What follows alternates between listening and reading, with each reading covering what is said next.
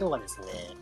この時間から生配信ということで、はい。日比谷さんと TR の話をしようはい。というところよろでしく、お願いします。あの、この、よろしくお願いします。あの、聞く PR トークっていうですね、あの番組なんですけども、もともと、あの、僕とですね、えー、PR テーブルの、えー久保啓太と大堀光の2人で、はい。あのいろんなこうゲストをですね、うん。お呼びをして、もっと PR の話をしようという趣旨の番組で、あの2月からあの始めさせてもらって、今12回ほど、うんうんポッドキャストで配信してるんですけど結構やって、ますね。今回、そうなんですよ。結構続いてますね。こすごい。結構毎週やってるんですけど、今回初めてちょっとツイッタースペースで公開収録やってみようということで、はい日比谷さんを巻き込む巻き込んでしまいました。すいませんありがとうございます。あの僕、こういうね、よく実験的な取り組みに呼ばれること多いんですよね。あそうです初めてクラブハウスやるんですけどとか、YouTube 番組、はいはい。多分ね、こう、ノリが多分いいのと、まあ失敗して、しなんだかまあ、多少イレギュラーあってもなんとかしてくれるでしょう的な 感じの、そうそうそうあの、はい。リカバリーしてくれそそううっていう感じですよね。はい、分かっております。そういうブランディングが。ありがとうございます。今回もちょっとしております今日うまくいったら、うんこの放送も後からポッドキャストでも配信したいなとあ、なるほどね。思ってはい。そうなんですよ。で最近、日比谷さん、かなりいろんなメディアでなんとか発信されてるなっていうところで、なんか続いちゃったんですよね。今回そうですよね、うんたまたま今回もこの配信やりましょうってなった後に、ちょうど今週ですかね、あの日比谷さんと北野さんと本田哲也さんのうん一人候補をテーマにした記事が出たんで、そうでした、そうでした。せっかくなんでちょっとそのあたりも織り交ぜましょうとはいいうことでテーマに入れさせてもらったんですけど、お願いあ、どうします？じゃあ一旦簡単に自己紹介しましょうか。はい。はい。じゃあちょっと日比谷さんお願いしてよろしいでしょうか。はい。あの、改めて日比谷と言います。よろしくお願いします。よろしくお願いします。はい。えっ、と、僕は、まあ、なんか最近、広報をやってる人みたいな発信が多いんですけど、広報のこともやってますけど、まあ、他にも、いくつかの街づくり系の社団法人やってみたり、あとは働き方改革を広める社団法人やってみたり、うん。うーん、とかね、あと官民に官僚の方と起業家をつなぐみたいなことをやってみたりとか、まあいろんなことをやってるんですけど、うん。うーん、出ま出面によって説明を変えるんですけど、今日は、まあ、広報の人ということですよね。で、あの広報絡みだと、分かりやすいところだと、あの名刺管理サービスのサンサンっていうところの、えっ、と、広報の立ち上げ、広報とかマーケティング部門の立ち上げを、もう10年ぐらい前ですけどやってですね、うん。それから味を占めて、広報が好きすぎて、なんですかね、PR テーブルをね、大堀さんたちと一緒に立ち上げてみたり、えうんー、その話も今日聞きたい方です。PR 協会という業界団体の立ち上げあの、えー、委員やってみたりとかですね、まあそういうことを、うん。うんあの手この手でやってますね。ありがとうございます。はい。日比谷さん、PR テーマの創業期から入っていただいてるんですもんね。そうですよ。もうね創業期っていうか、まあ、会社僕も知らないです社設立の時に一緒に、創業メンバーですよね。はい、一緒に、そうですよね。登記一緒にして、パシャリし。て、あの登記した写真と一緒に撮ったりとか、そうでしたね。まあ、本当はい。に何もない、ほぼゼロの時からうん。日比谷さんには僕はもうお世話になっていておりまして、もう本当そう創業して、まあ、そうこういうサービスやるんですよねっていう時とか、結構なんか日比谷さんに、あ何でしたっけ、営業ピプレゼンみたいなのフィードバックしてもらうとか。僕覚えてますよ、初めてその話聞いたとき。うんあの、砂枯れくんの、あの、独立イベントかなんかじゃなかったですか確か。そうですね、B&B かなんかの。B&B ですね。まだ古い場所に、昔の場所にあった下北の B&B 島さんなんですよ。はい。で、中川純一郎さんとか、あの辺のゲストの人たちが、まあ、元エーサーの候補だった砂枯れくんが、まあ、独立するんで、お祝いパーティーだかイベントだかをやるときに見に行ってたら、終わった後にナンパされて、そう。2014年ぐらいですよね日比谷。さんですよねそう。はい。そう何この人と思って、声かけて。その声かけてきたのが、まあ、大堀さん、こうくんだったわけですよね。はい。そうなんですよ。どんな印象でした？当時は。日比谷さんから見て。いやー、あの当時あの、まさに PR テーブル社の、ね、語源になったあの PR テーブルっていうブログを、あの大堀くんたちが運営してて、うん、それで僕もそのブログ見てたんですよね。うん、で、あ、あれ書いてる人たちなんだとも思ったけど、まあでもそれ以上に、こうくんの、その、推しというか、マジ広報とか PR のこと変えたいんですよとか、こういう発信したいんですよみたいな熱い思いがすごすぎて、うんうんうん。なんだかよくわかんないけど、まあ、な面白そうだからもうちょっと話聞かせてみたいな、そういう感じだったことだけ覚えてます。何話したか覚えてない？僕も何話したか覚えてないです。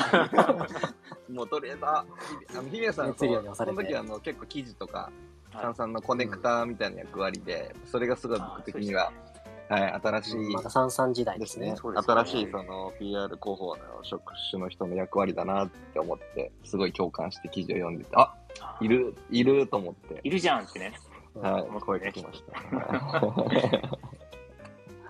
まさかこんなね。えじゃあ当時は、日比谷さんはその三三で働きながらそういう支援とかいろいろやられてたんですか？あーまあ一応、サンさんはですね、副業 NG の会社で、まあ支援とは言っても、あの、まあ、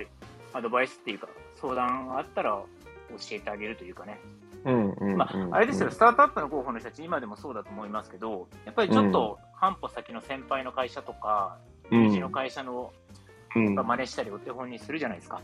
うんうんうん。そういうこと僕はすごいいっぱいあちこちでしさせてもらってたんで、逆にこう、おなんだ、相談に来る方いればどんどん答えようみたいなこととか、あと知見をせっかくだから発信しようと思って、こういろいろセミナー登壇したりとかね、記事書いたりっていうのをうんペイフォワードしような、しようかなと思ってた頃だったんですよね。そうですね。はい。そうそうそう。その日比谷さんに本当に最初、こう、おんぶしてもらってありがたかったのは、こう、僕全然その IT とかスタートアップのつながりがなかったので、結構そこで、あの、本当にコネクトしてもらって、先輩起業家とか、うんまさにコネクトでしたよね、あれは、今思えば。はい。うんあれのおかげで今があると思ってます。うんうんうんうんうん。あの、こ社名は挙げるとあれですけど、でも当時、あの、有名だった PR 業界のご意見番みたいな方々とか、うんうんうん。あとは、まあ、いろんなプレスリリース配信の会社とか、うんうん。うんまあ、PR 会社の方々とかにね、一緒にご挨拶っていうか、今度これ始めるんですけど、みたいな、一緒に回ったような記憶がありますね。あの当時からあのあそこに渋谷のロックバーって経営されてたんですか？あの僕渋はい谷で PR テーブル入社した後に何回かあの遊びに行かせてもらって バーやられてたじゃないですかやってましたね、ロックバーを。あれいつからこうあの経営されてたんですか？あれは、あの、実は PR テーブルの創業とほぼ同じタイミングでスタートしてるんですけど、そうなんだ。ただね、はい。当時は、あのーまだ渋谷じゃなくて、あの、恵比寿で、まあ、民家の車庫を改造したところで運営していた時代で、うんうんうん。それこそ、あの恵比寿ですね、はい。で、あの、PR テーブルを、えー創業するための作戦会議とか、初期のそのサービスの仕様をどうするかっていうのを、その、飲みながら、その、プロジェクターで映しながら相談するみたいなことをやったりしてた記憶がありますね。めっちゃいいっすね。本当になんか、なんつうのでしょう、あの、スティーブ・ジョブスの、ああ、部。屋のガレージで始まった的な始まりですよ、本当に。伝説的な始まりです。ガレージから始まった そうです、そうです。懐かしい。いやぼい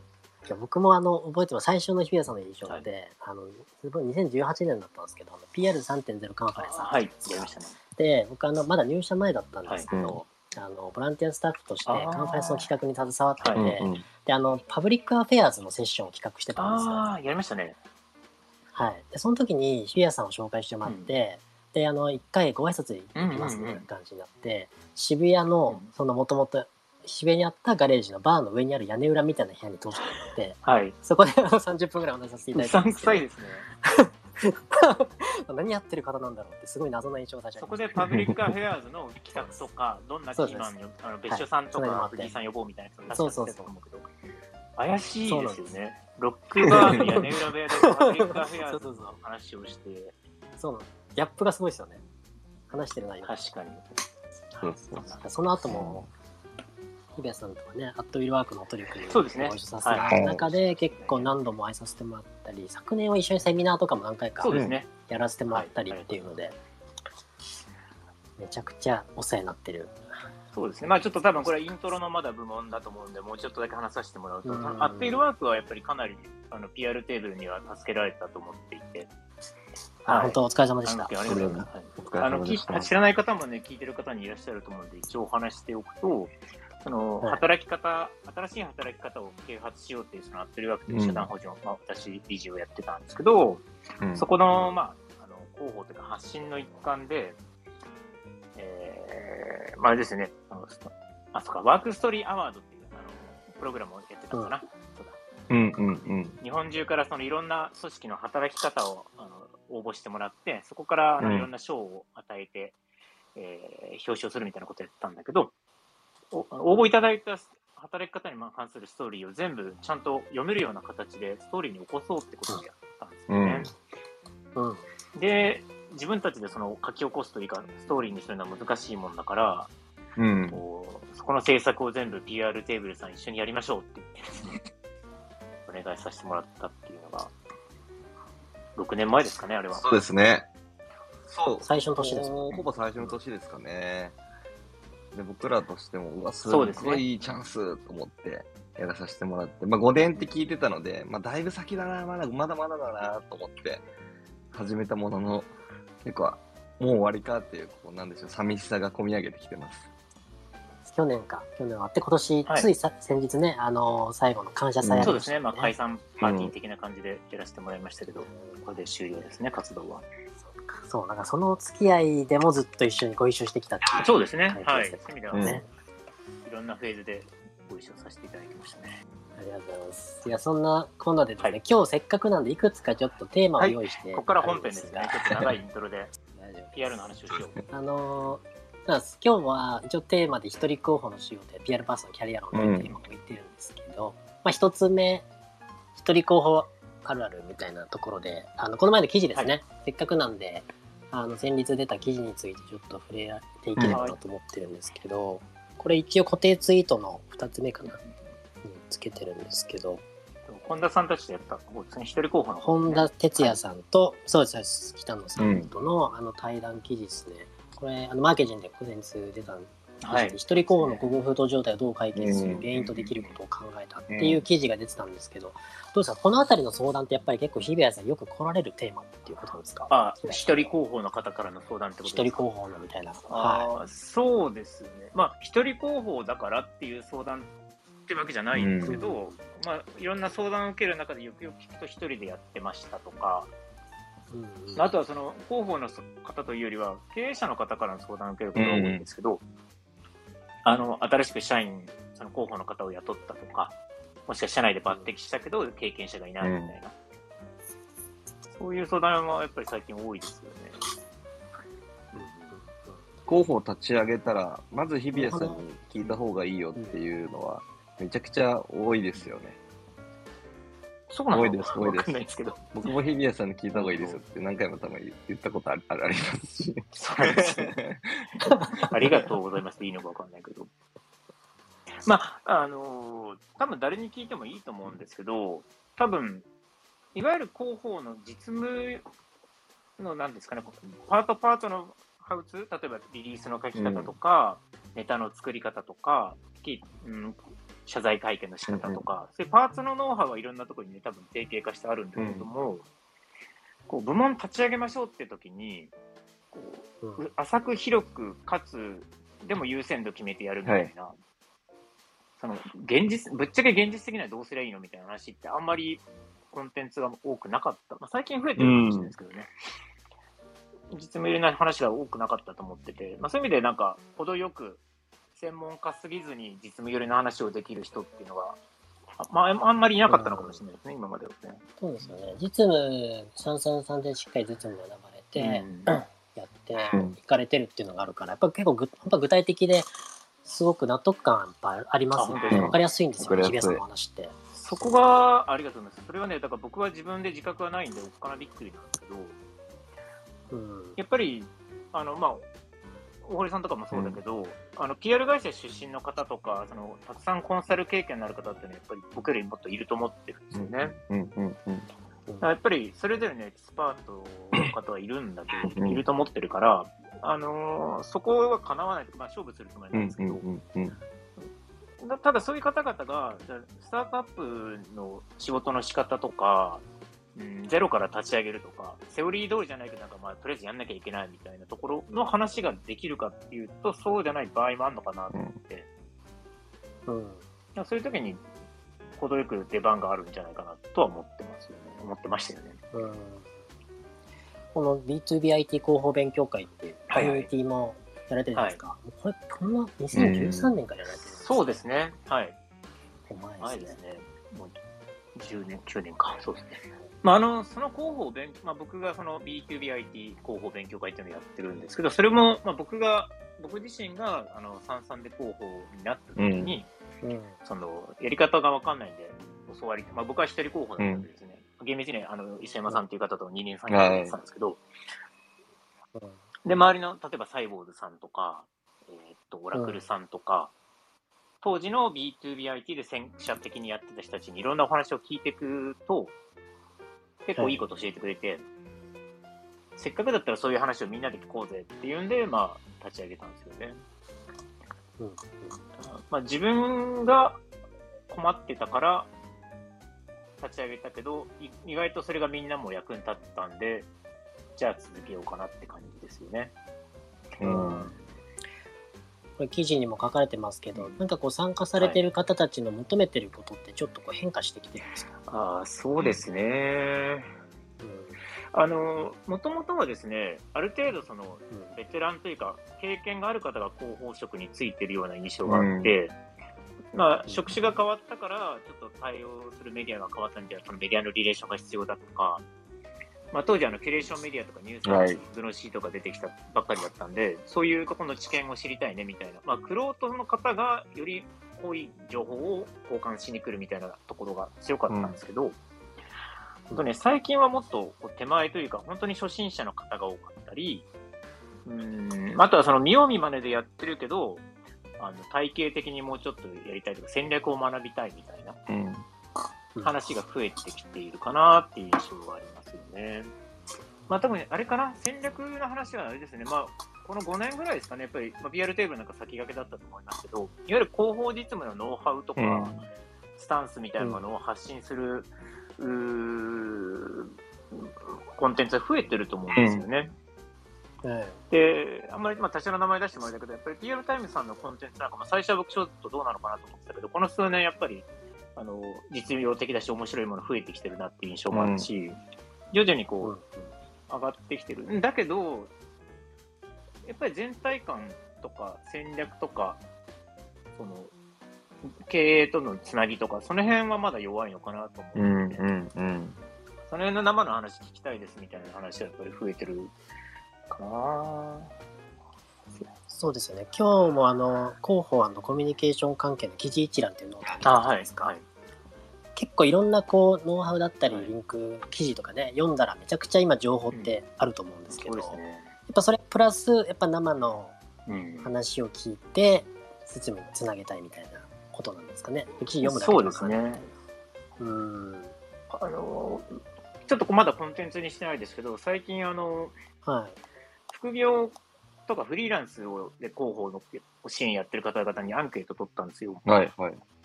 ななはい。70人ぐらい聞いたのかな、うん7、80人ぐらいの方からお答えいただいたんですけど、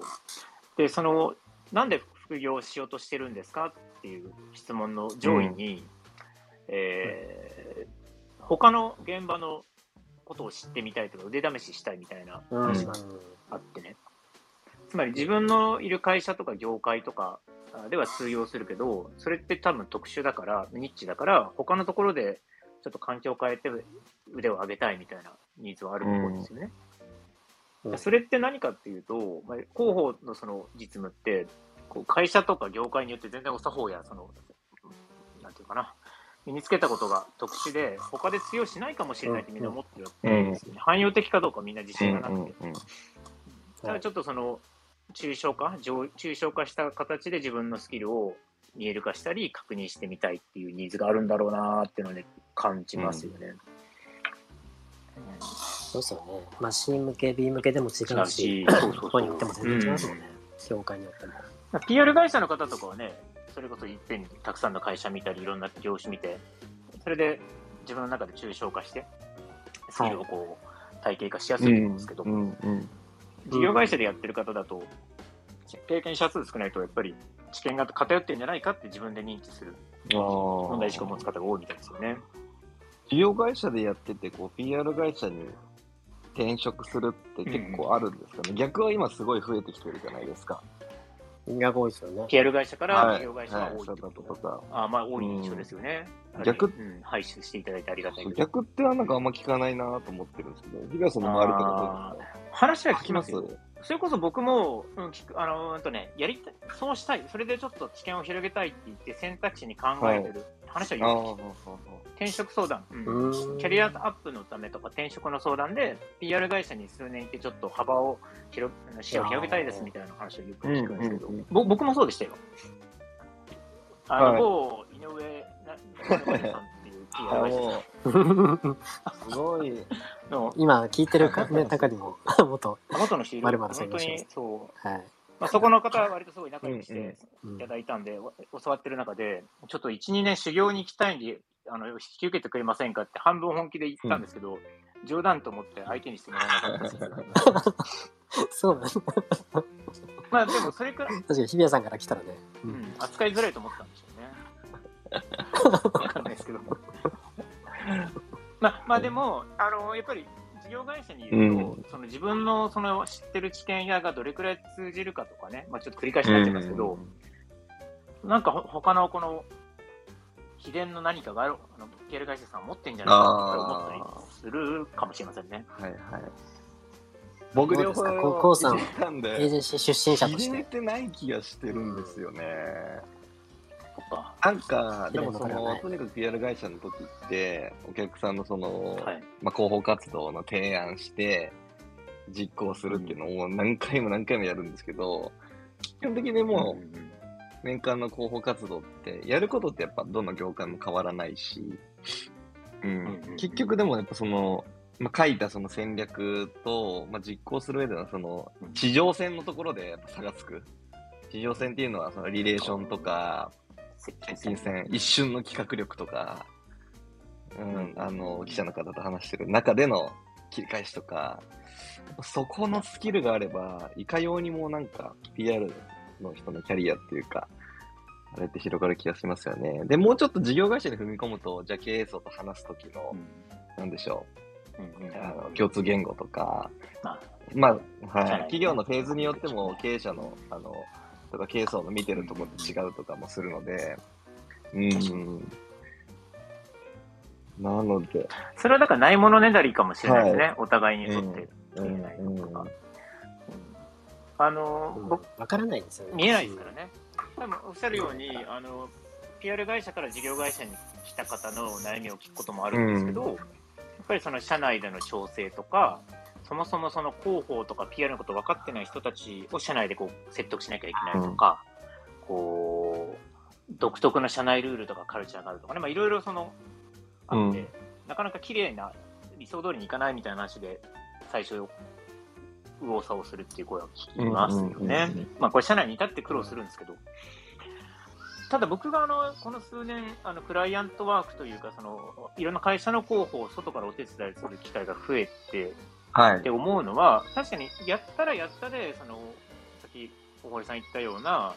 こう特に秘伝のタレはないし、基本は変わんないってことはやってみると分かるんですけど、でもやっぱり経験をしないと分かんないところで、そこの、なんていうのかな、こうテキストやら、あの PR プランナー試験をうんうん勉強しただけじゃ分うんかんないうんうん感じの、うんあこういう感じねっていう、そのこういう感じをつかむのに、やっぱり場数が必要で、まあ、もちろんその、なんだ、場数ずっと踏んでるわけに踏まないと知見が得られないのは困るから、そういう本とか人の話をうまく自分に咀嚼するっていう能力も、ベタに、あの、抽象度の高い、えー認知力も必要なんだけど、やっぱりちょっと現場見ないと、こういう感じねがつかみにくいっていうのは正直あるよね。うん。それをいかに短縮してつかむかとか、人の話から推察して、こう、キャッチアップできるかっていう力ももと、まあ、これはどんな職種でもそうかもしれないけど、やっぱり求められるんだなって思いますよね。え日比谷さん、独立されたのは5年、5年前でしたっけ？そうですね、約5年、まあ5年半ぐらいですかね。5年前5年前。はい。5年前。その、なんか独立された、はい。しようと思ったきっかけって何だったんですか？ああ、きっかけは、そうだな。まあ、もともとあの、まあ、さっき言ったように、三さんはあの副業禁止だったんですけど、まあ、僕はあの、ちょっといろんな NPO とかの手伝いしたり、まあ、ちょっと PL テーブルの創業関わったりっていうのは、うん。いわゆるパラレル活動は実質やってたんですよね。うん。あのを得ない形でね。まあ、だけどもやっぱり外から見たときに、えー、あの人はいいろんな何足のわらじも入ってるじゃんって言われる中で、うん。いやいや、あの一応社員ですからっていうのにちょっと無理が出てきて、自分の中でもね、うん。うん。うん。いやちょっとお手伝いなんでって、本当はコミットしてるのにお手伝いなんでってこう、ごまかしながらやるのが、もうちょっと耐えきれなくなっちゃったっていうのは正直なところですかね。うん堂々とああ、じゃあ、ま、周りがどんどん広がってって、結果創生せざるを得なくなったってことですね。まあ、関わるプロジェクトどれも本気でというか、あの、はい。腰掛けじゃないつもりでやってるのに腰掛けなんですよねって言わなきゃいけないその歯がゆさが気持ち悪くなって、もう全部本気ですっていう状態にするためには僕も独立するしかないって感じでしたもんね。うんうんうんうんどな。いや、今日のなんかもう一つのテーマで、その PR パーソンがどんなキャリアを目指せばいいのかみたいなところも、どうぞテーマにしたくてですね、その、いわゆるこう聞いてる方とかも、もしかそういう方、悩まれてる方もいるかなと思ったんですけど、日比谷さんは最初からなんかそういうのってう、ん。なんか、イメージしながらこう歩まれてきたのか、結果そうなったっていう感じなのか、あー。まあ、どう考えられてきたんですか？まあ、結果、キャリアの話も結果論ですけど、うん。うん。ただよくよく思い出すと、まあ、学生時代からそういうパラレルというか、うん。複数プロジェクト掛け持ちでいろんな名刺持って活動するっていうのをやっていたの、いたんですよね。うん。うんはい。で、その時もプログラムも書くし、ま、あのフォトショーでバナーも作るし、営業もするし、進行管理もするしみたいな、うん。うん。うん。うん。一人で何でもやるような感じだったから、そうまあ、たまたまそのフィールドが今度マーケとか開発とか、はなんだ、えー広報とか、まあ、ちょっと守備範囲がより広がってきた感じだけど、スタンスは変わんないつもりなんですよね。あ、じゃあ別に独立しようって思ってたわけじゃないってことですかああー、最初そうそう最初から。うん。あーまあ、どうでしょうね。まあ、今思えば、なんか一人になっても食っていけるよなっていうか、食っていかなきゃいけないなとはずっと学生時代から思ってたという意味では、うん独立しなきゃするって気持ちあったんでしょうね。起業起業してやるぞとか、会社作ってはい。大きくするぞとか、そういうふうには思ってなかったですけど。うん。でも結構 PR パーソンからしてでも日比谷さんみたいな動き方もすごく多分憧れてる人多いんじゃないかなそうなのかな。うん。事業会社でがっつり結果出して、いろんなとこ支援しながら今独立されてるみたいな、まあでも広報の方はそういう動きをしやすいと思うんですよね。うんそのコンサルというか、んうんですよね会社の機能としても、ある程度外部に切り出しやすいというかね、まあ、最終的には中にいてもいいと思いますけど、外部のコンサルも成り立つフィールドですよね。うん。そうですよね。だからコウさんみたいにエージェンシーから事業会社の候補行ってっていうキャリアも多いじゃないですか、でそっからまあでも独立して PR のプロダクトの会社作った人ってあんまりいないと思うんですけど。最初は僕、あの PR の、すごい PR キャリアを歩みたいと思って、PR 会社行って、スタートアップ転職して、上場して思ったんですけど、レアジュブ時代に上場経験ししたら、はい。自分も上場したいと思っちゃって、あとか、その PR で何かこう、まあ、なんか物をちまちま作るとか、こうこの一個の製品を売るとかがすごいこう、憧れーわかる。だったので、クラフトマンシップじゃないですけど、やっぱそれを、ものづくりねはいものづくりをしたかったので、で、その製品をみんなで、チームみんなで売るみたいな、使ってもらうとか。ってやったら、やっぱりもう起業しかなくて、うんうんうん。だから全然起業しようとは思ってなかったですし、やりたいことをやってたら起業してしまったと。なんかその PR っていうのは一個軸であったので、まあその PR、なんだっけな、当時ニュースピックスの記事で、あの、佐々木さんがなんか言ってましたけど、ニュースピックスの佐々木さんが言ってて、PR パーソンは経営者であれみたいな話ってよくあると思うんですけど、まあでも思いっきり創業して思いっきり経営してっていうところで、あ、でもやっぱその PR パーソンとしてのなんか経験を積んでるって未だに思ってますけどね。うん。うん。経営してること自体も PR やってるみたいな経験して確かにでも、久保さん言うように、その PR 領域で独立してコンサルになる方はすごいいっぱいいらっしゃるけども、そういうツールを作る、うん。まあ、ツール作るぐらいはいるんですよね。まあ、でもそのちょっと、いわゆる起業して、会社を作っていくとか、価値を作ろうみたいなことでやる方は、そんなに多くは、まあ、あの、なんていうんですか、第何期かわかんないですけど、僕らのちょっと上の、それこそ独立系の、あの日本の独立系の PR 会社の方々は、まあ、マインド的には近いというか、日本の PR 業界の黎明期作ったような方々とかはいね、、はい。うんうんあのプロダクトってものじゃないかもしれないけど、うんうんうん。新しいものを作っていこうとか、新しい価値観でこの PR ってものを広めていこうっていうようなうん。気概の方が多い印象はありますすよね。ね。そうですね。確かに。うんうんうん。結構でも創業期とか、なんかあれですよね、そのコンサルトの仕事を受けないみたいなこだわりも持ってましたよね。あ、そうなんですよ。コンサルで絶対お金は取らないっていう。食えなくても、なんとかしのいでたんですしのいでますアルバイトしてたんで。なんか夢を目指してる芸人みたいですよ。芸事以外はしないみたいな。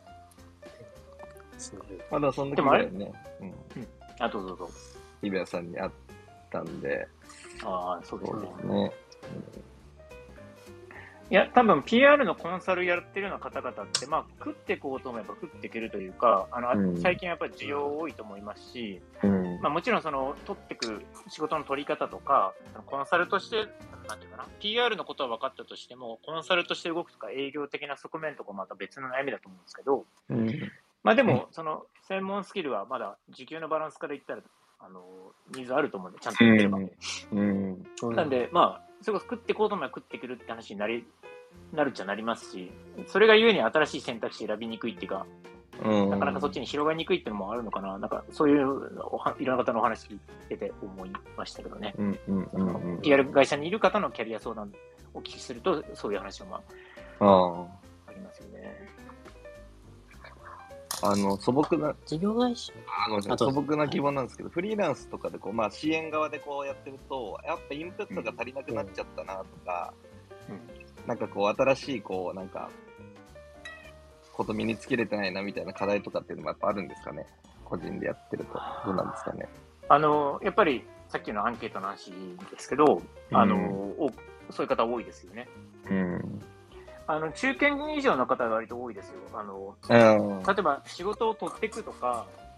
こう売り上げを安定させるとかね、うん。そういう山をちょっと越えて、ふと我に帰った時に、あれなんか同じことをこの2、3年やってないみたいな、うん。まあ、切り売りというか、繰り返しになっちゃってて、これって私、レベルって感的に大丈夫とか、新しいこと学ばなきゃってふっと思って、はてどうしようって。まあそれで横のつながり作りたいとか、ちょっと勉強したいとかね、まあ、最近だと大学に行くとかいうのもありますし、あちょっと MBA というかビジネススクール行ってみようとかいう話も聞きますし、うん。ちょっと、海外学院とかね。うん。いわゆるその PR パーソンのその業実務の部分だけやってたり、まあ、ちょっとしたアドバイスやってるだけだとちょっと限界があるかもね、これでよかったんだっけみたいなふうに思い立つという話は本当よく聞きますよね。うんうんうんうんうんうん。そうどうですかね？だから、それこそ大堀さんのその昔、お小妻 PR ってね、PR 会社って、か。はい。多分その一世代、一回りぐらい上の方々とかだとね、あのまあ、残ってる方も独立した方もやっぱいい年で、うん。ずっとその同じ業務の中でやってていいんだっけみたいな声は多分あるんじゃないかと思うし、うん。確かに。でも、業界、この道20年、30年みたいな、あの、うん PR 会社にいた時も、こう、パブリシティ、テレビにパブリシティを取るのが、仕事をもう30年くらいやってるみたいな方もいらっしゃるんで、あ、そうか、その道の方もいらっしゃるか。その道の方もいるんだなっていうのは、すごい、その時思ってましたね、うん。オズモ PR の時は。